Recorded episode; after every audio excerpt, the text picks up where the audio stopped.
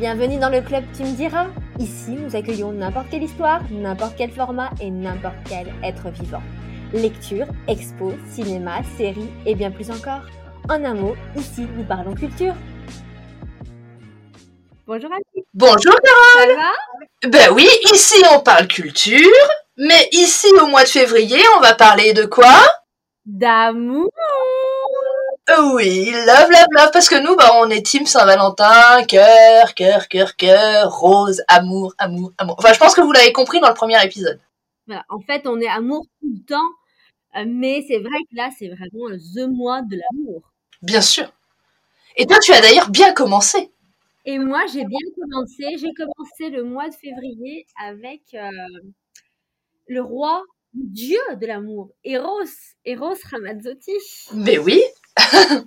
Voilà, ça faisait un petit moment, j'avais raté son dernier concert et là j'ai eu l'occasion d'aller voir son concert à la Halte du Garnier et c'était top. Euh, étonnamment, il n'y avait pas que des femmes, mais voilà, des belles chansons italiennes d'amour, euh, que du bonheur quoi. Et ça, c'est une belle mise en jambe pour euh, ce mois de février. Et donc tu continues à, à écouter encore Eros Ramazzotti après le concert ? Je continue à l'écouter. Alors, euh, c'est souvent les vieilles chansons des, an- des années fin quatre-vingt-dix, début deux mille. Hein. Euh, mais je continue à l'écouter. Bien sûr, ça apporte toujours quelque chose de merveilleux. Ça fait voyager et puis ça fait, euh, ça fait rêver. Et puis en plus, comme tu, tu continues tes cours d'italien. Alors justement, euh, je n'avais même pas arrêté, mais du coup, ça m'a redonné envie de le refaire parce que quand il était au concert, il parlait italien, euh, plus, parce qu'il ne parlait pas trop français. Je comprenais à peu près tout. Mais euh, tout, tout, tout, quoi. Et là, je me suis dit, Carole, il faut vraiment que tu reprennes tes cours d'italien. Et voilà. Et quelle est la langue de l'amour ? Tout le monde dit que c'est le français, mais ne serait-ce pas l'italien, finalement ? Mais bien sûr que c'est l'italien. Ti amo, euh, pizza, euh, ti voilà.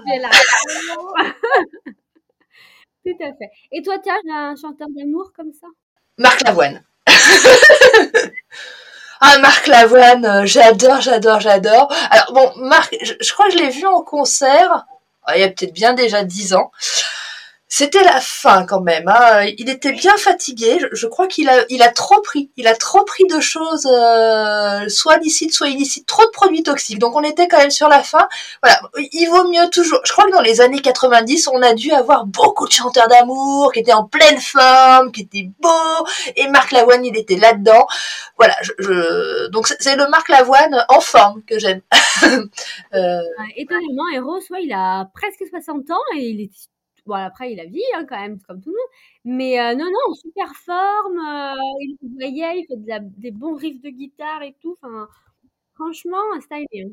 Ben, il doit avoir une vie certainement plus saine. Absolument. Mais bon, Marc Lavoine, les yeux revolver et tout ça, je, je, je, j'adore.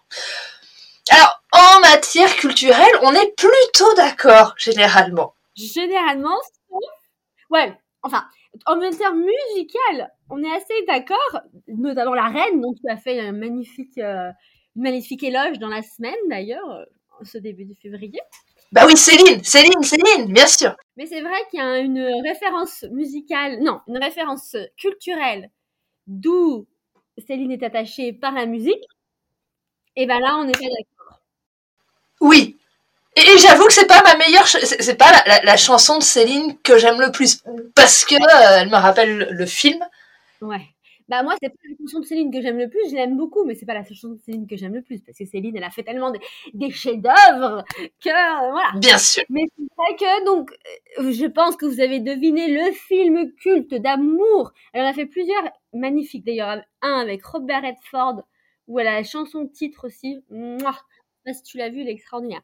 Euh, mais sinon c'est pas celui-là, c'est The Film avec euh, un petit peu le dieu de l'amour aussi pour moi, même si c'est pas vraiment le dieu de l'amour et puis là il... en ce moment hein, il, est pas, il est pas au top.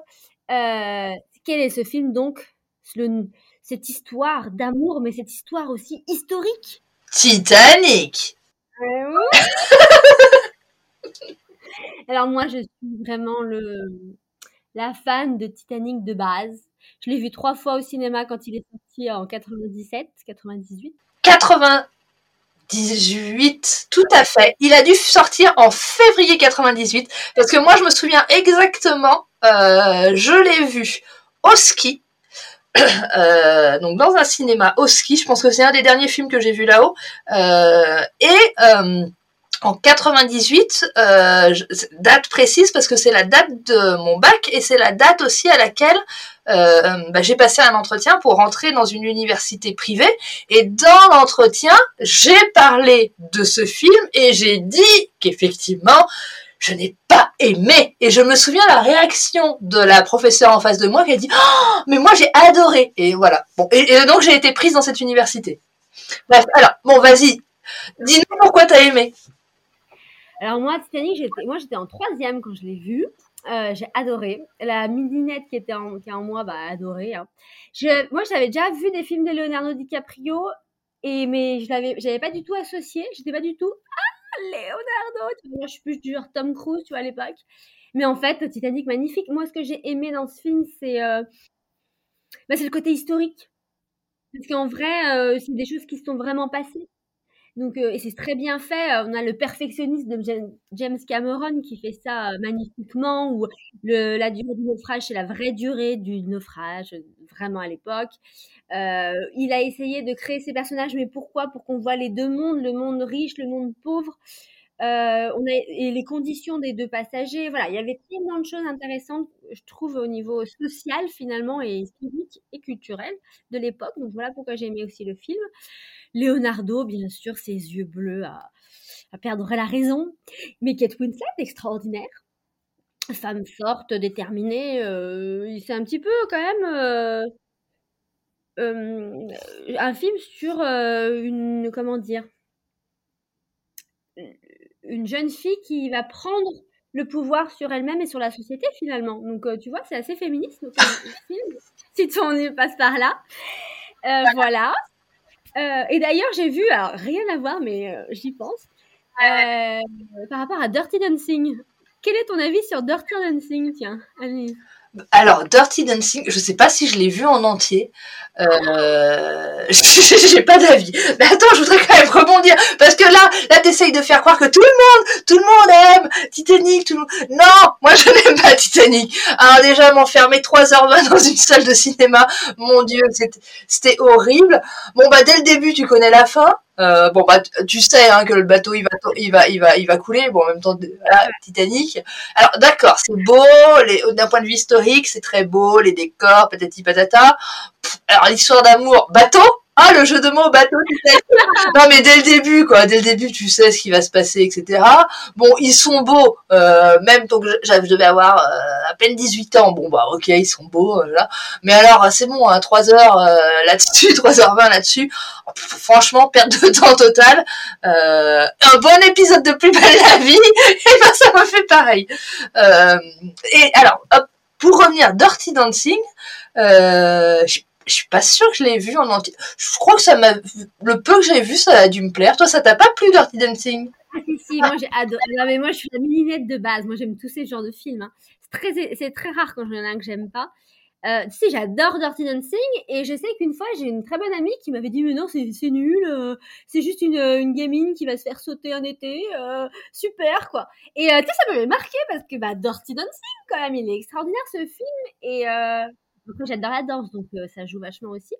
Et l'autre jour, j'ai vu sur Instagram euh, Simone, je sais pas si tu suis Simone, c'est un truc un peu féministe, un compte, et justement, elle, elle a fait un post pour dire que non, Dirty Dancing, c'était pas un film de mininette et pourri, euh, c'était un film féministe, mais bien sûr, un film qui est sorti des années quatre-vingt-dix, le personnage principal, elle n'a pas du tout le physique euh, d'une petite jolie fille, nanana, au contraire, c'est une fille super intelligente qui s'occupe pas de son physique, euh, qui est différente, enfin voilà, qui veut changer le monde.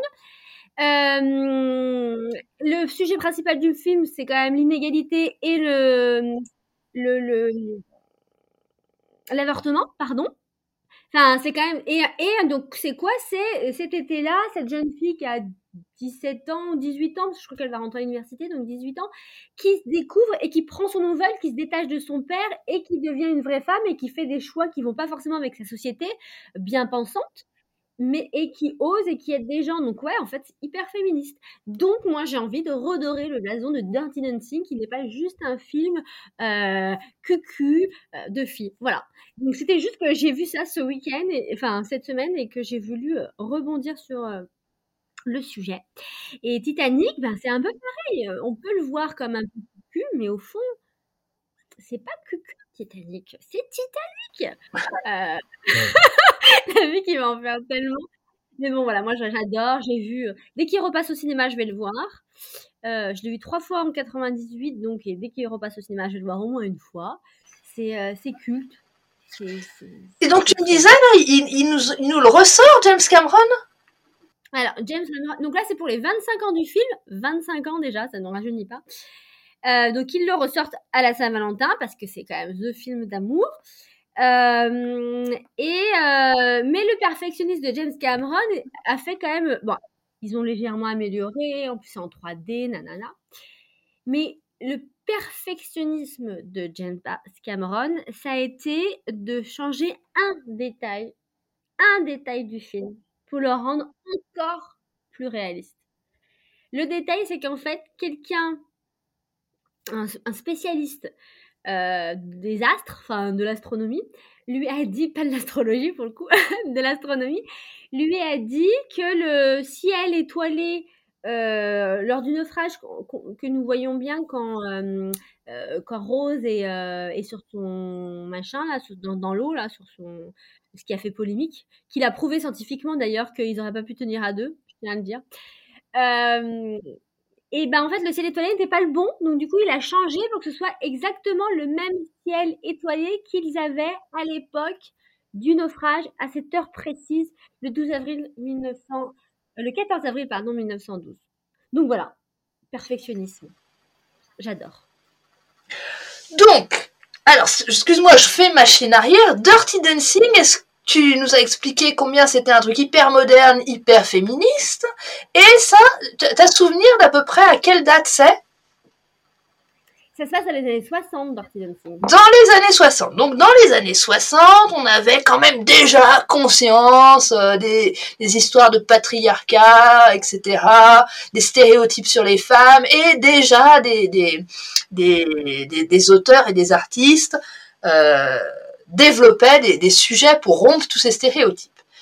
Et donc, il faut croire que certains ont dû, euh, je sais pas, hiberner pendant euh, des années, être complètement sourds à tout ça, et notamment, je pense, alors vous allez dire, je suis de mauvaise humeur, euh, bah non, je suis pas de mauvaise humeur, hein, complètement, euh, je, je pense notamment à euh, Cécile Chemin et son roman « Laisse tomber la neige » que j'ai lu pendant mes vacances. Euh, là, voilà, je rentre de vacances. Donc, elle nous l'a écrit en deux mille dix-huit, « Laisse tomber la neige », et moi j'ai envie de dire « Laisse tomber la lecture de ce livre ». Alors, je vous explique. Donc déjà, quatrième de couverture. Donc déjà, la couverture, mais on reviendra sur le sujet de la couverture, très très belle. Genre, la couverture, moi tu me le mets, je l'achète. La quatrième de couverture, je vous la lis.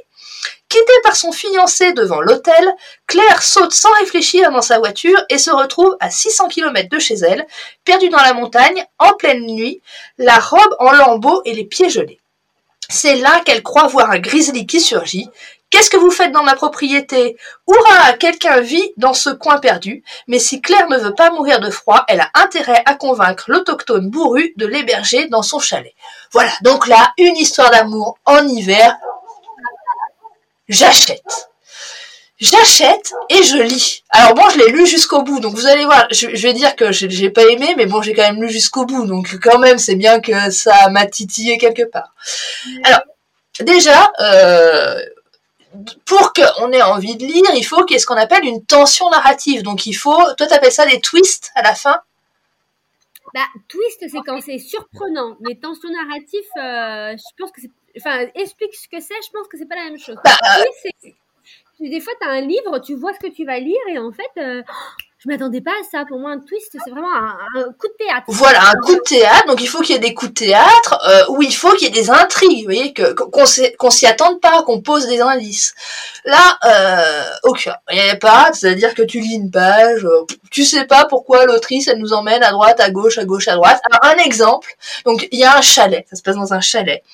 Dans ce chalet, donc Claire, qui est euh, le personnage principal féminin, découvre euh, une porte qui est murée. Ah, là, tu te dis, waouh, super, euh, qu'est-ce qu'il y a derrière le mur, et tout ça, et tout ça. Bon, derrière le mur, on ne sait pas. Quelques pages plus loin, on apprend qu'en fait, ce, ce, cette porte a été murée parce que le, le chalet, qui est très important dans... Euh, l'histoire, le chalet était fragilisé, donc il a été muré par le père du personnage euh, masculin. Tu te dis, ah, il va se passer quelque chose sur le chalet, peut-être qu'il va s'effondrer, qu'il va y avoir un truc incroyable, et cetera. Alors pas du tout, parce que un peu plus tard, en fait, le, le mec, donc le personnage euh, masculin, euh, détruit euh, le, le, ce qui a été muré et le chalet reste intact. Donc là, tu te dis, mais pourquoi est-ce qu'on nous parle de cette porte murée ? On n'en sait rien, je sais pas, elle avait envie de le dire. Euh, alors après, t'as tout un tas d'invraisemblances, euh, genre, il y a une tempête de neige et la nana, elle a peur des chiens, alors elle court n'importe où et elle court. Donc on nous avait déjà expliqué euh, comment la, la scène, donc à, à cinq minutes de marche du chalet, donc cinq minutes de marche du chalet, il y a un lac gelé.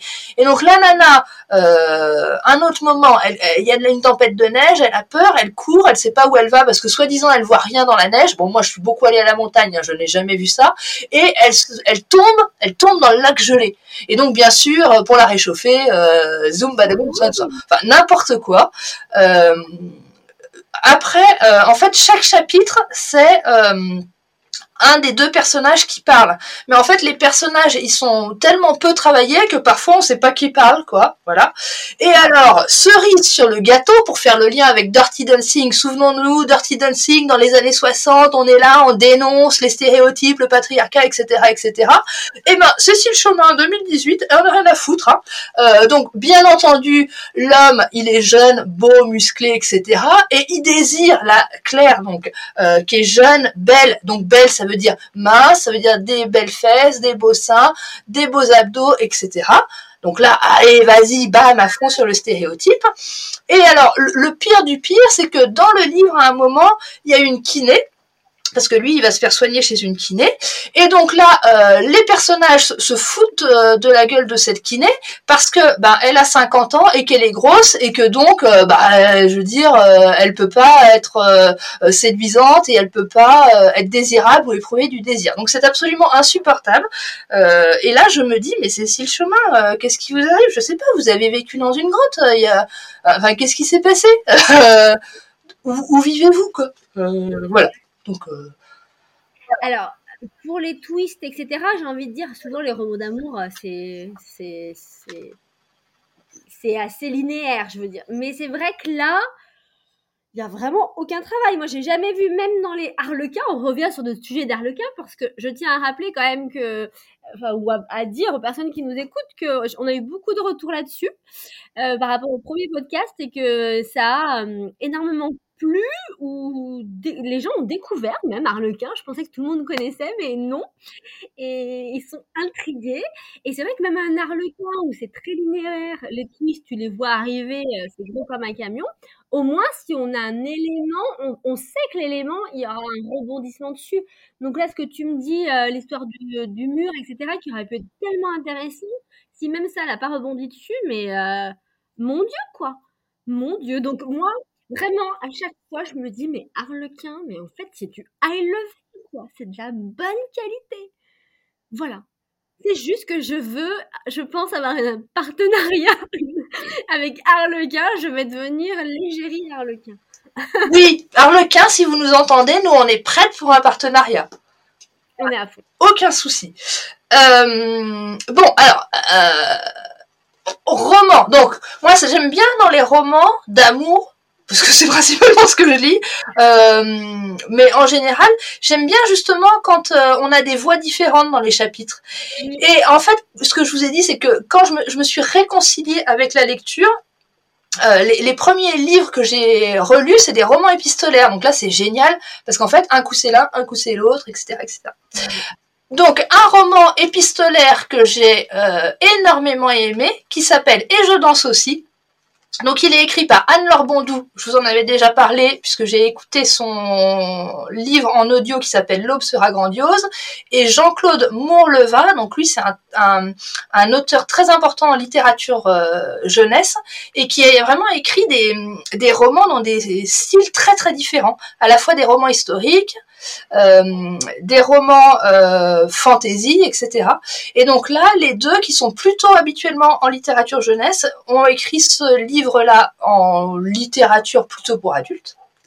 Et la quatrième de couverture nous dit « La vie nous rattrape souvent au moment où l'on s'y attend le moins. Pour Pierre-Marie, romancier à succès mais qui n'écrit plus, la surprise arrive par la poste sous forme d'un mystérieux paquet expédié par une lectrice.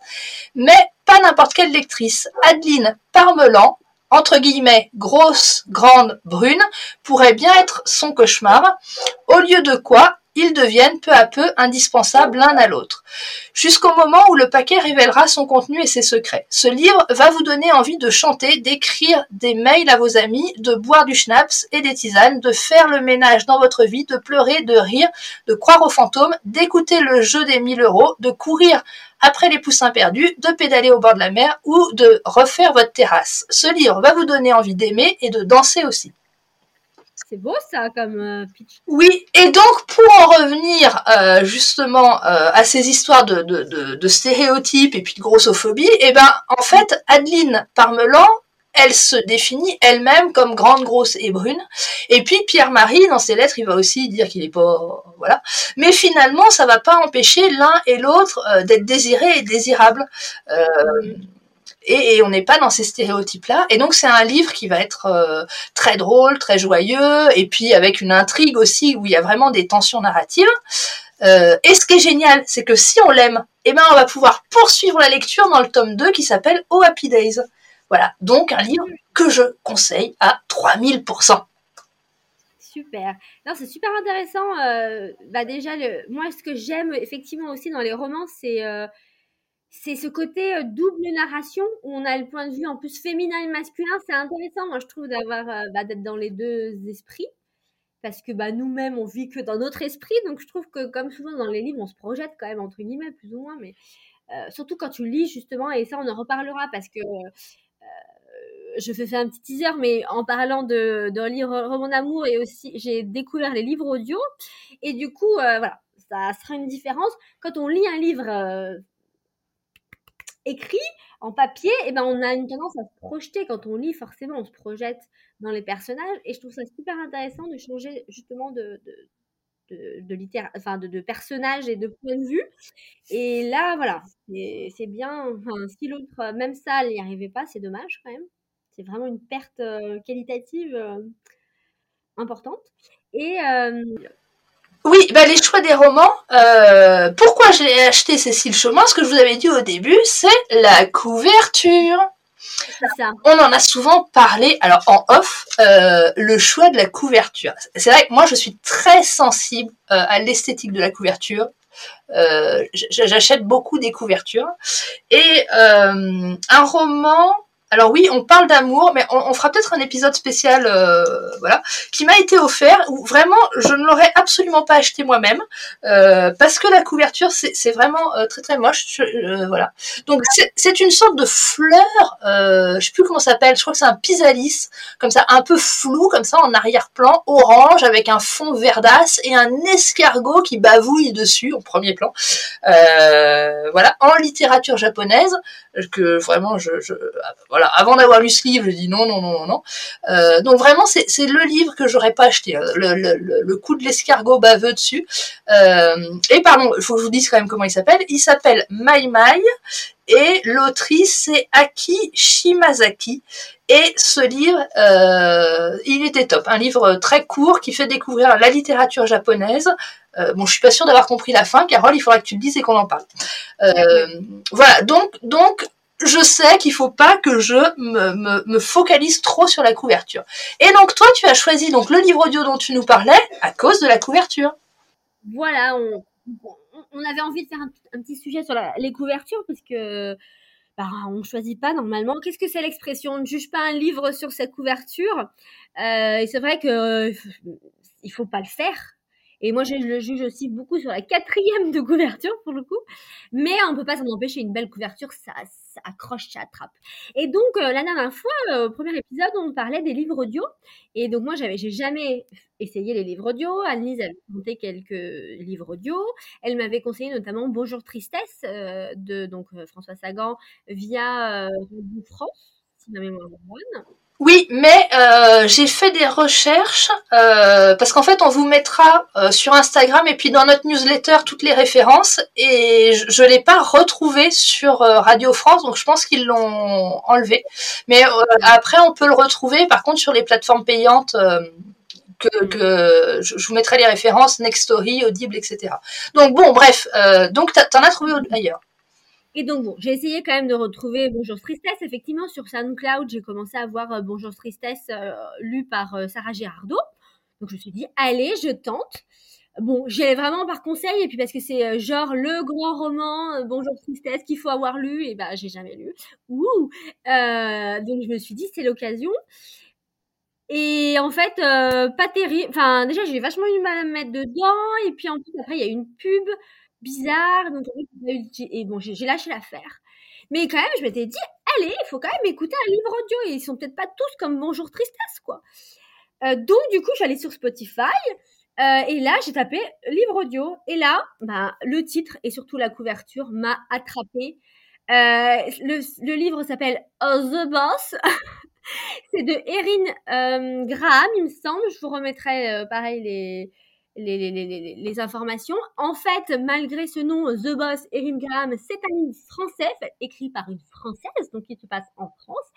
Alors, la couverture, enfin, les, c'est vraiment euh, typique harlequin, sexy, euh, tu vois, le beau mec, brun, chemise un peu ouverte, euh, euh, embrassade, tu vois, on sent que ça va être euh, wou wou wou.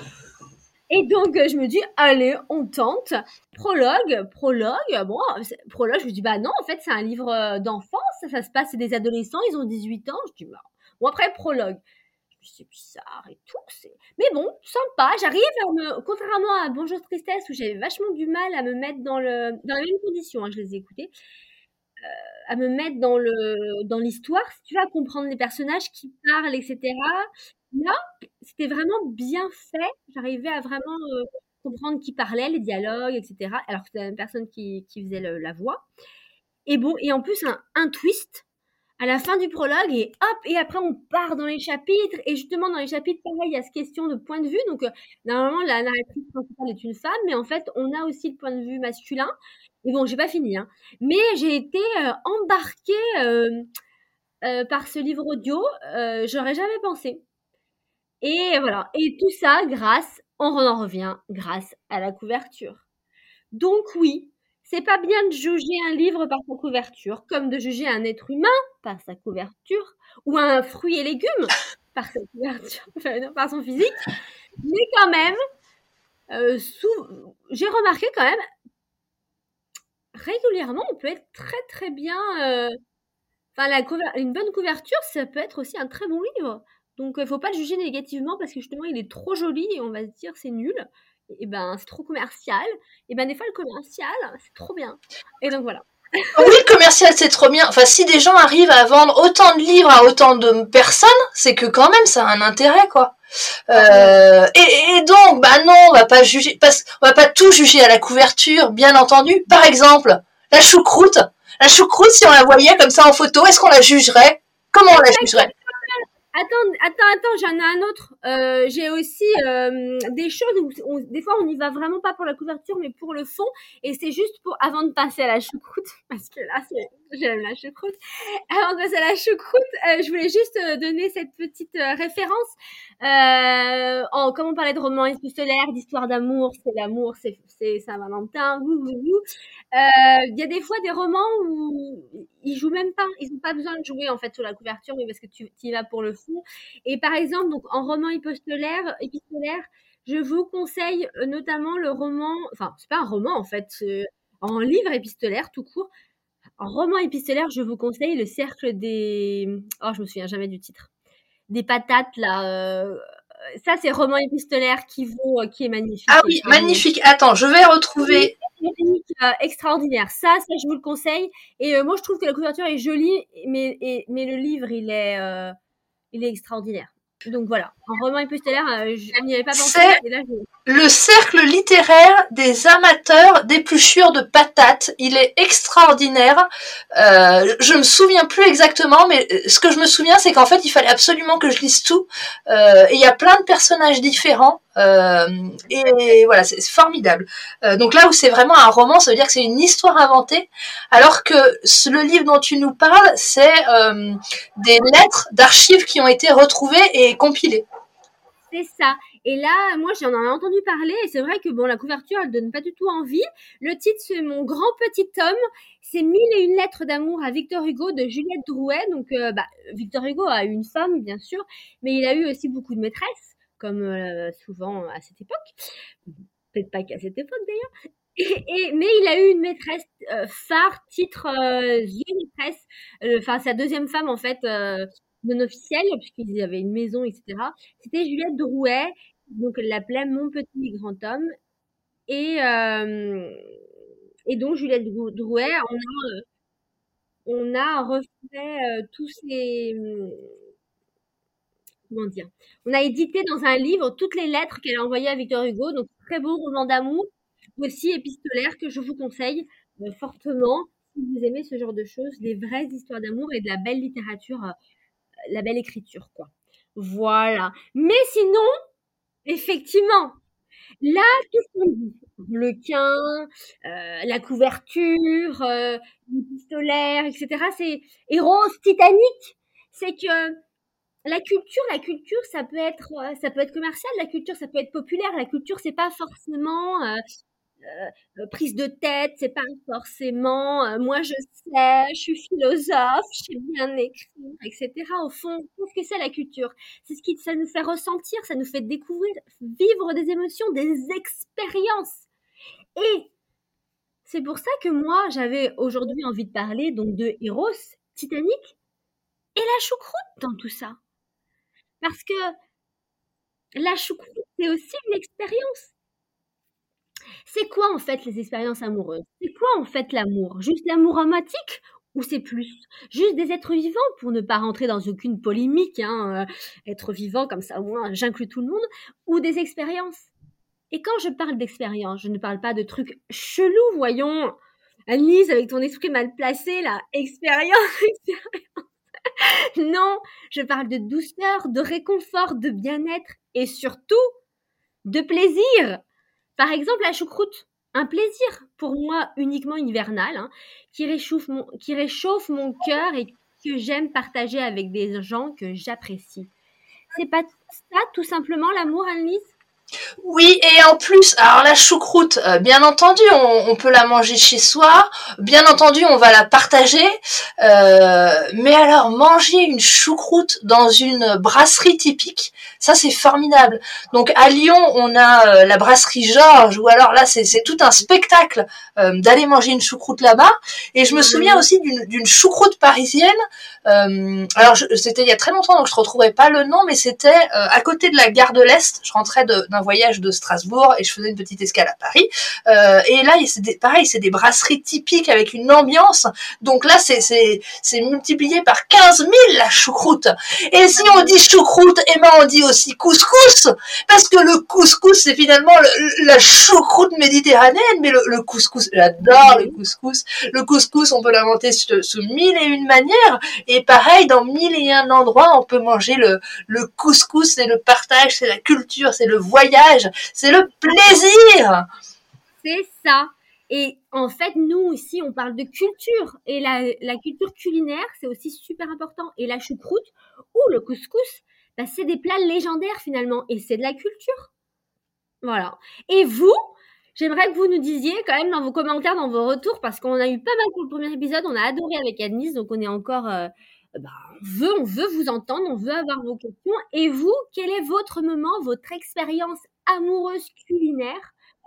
Le couscous, la choucroute ou autre chose ? Dites-nous, dites-nous, on veut savoir. Et bien voilà, en tout cas, on arrive à la fin. Euh, donc, chers auditeurs, euh, n'hésitez pas dans les commentaires sur Instagram ou euh, par euh, mail aussi. Donc, notre mail, c'est tu me diras point podcast arobase gmail point com à nous dire, à nous conseiller des livres, des expos, euh, des films, des, des, des plats. Euh, Donnez-nous vos avis, partagez, euh, et puis euh, n'hésitez pas à aller vers des choses qui vous font plaisir. Tout à fait. Et n'hésitez pas à nous dire si vous avez des questions, si vous voulez qu'on essaye des choses. Et aussi, comme vous a dit Anise, on va lancer une, une newsletter euh, pour vous informer de tout ça, vous donner les références et vous informer quand il y a un nouvel épisode. Donc, n'hésitez pas aussi à bah, nous envoyer peut-être vos... Enfin, on mettra une box, on trouvera une façon de faire pour que vous puissiez vous inscrire. Mais voilà, si vous avez même d'autres idées, vous n'hésitez pas à nous le dire ou communiquer avec nous. On a hâte, on, a, on aime vous parler, on aime se parler et on aime vous parler de culture. Donc, euh, n'hésitez pas à nous donner plein d'idées pour qu'on puisse améliorer encore cette expérience tous ensemble, cette expérience culturelle amoureuse finalement. Complète. Et donc, on vous donne rendez-vous au mois de mars pour un nouvel épisode. Merci beaucoup de nous avoir écoutés. Salut Annie. Salut Carole.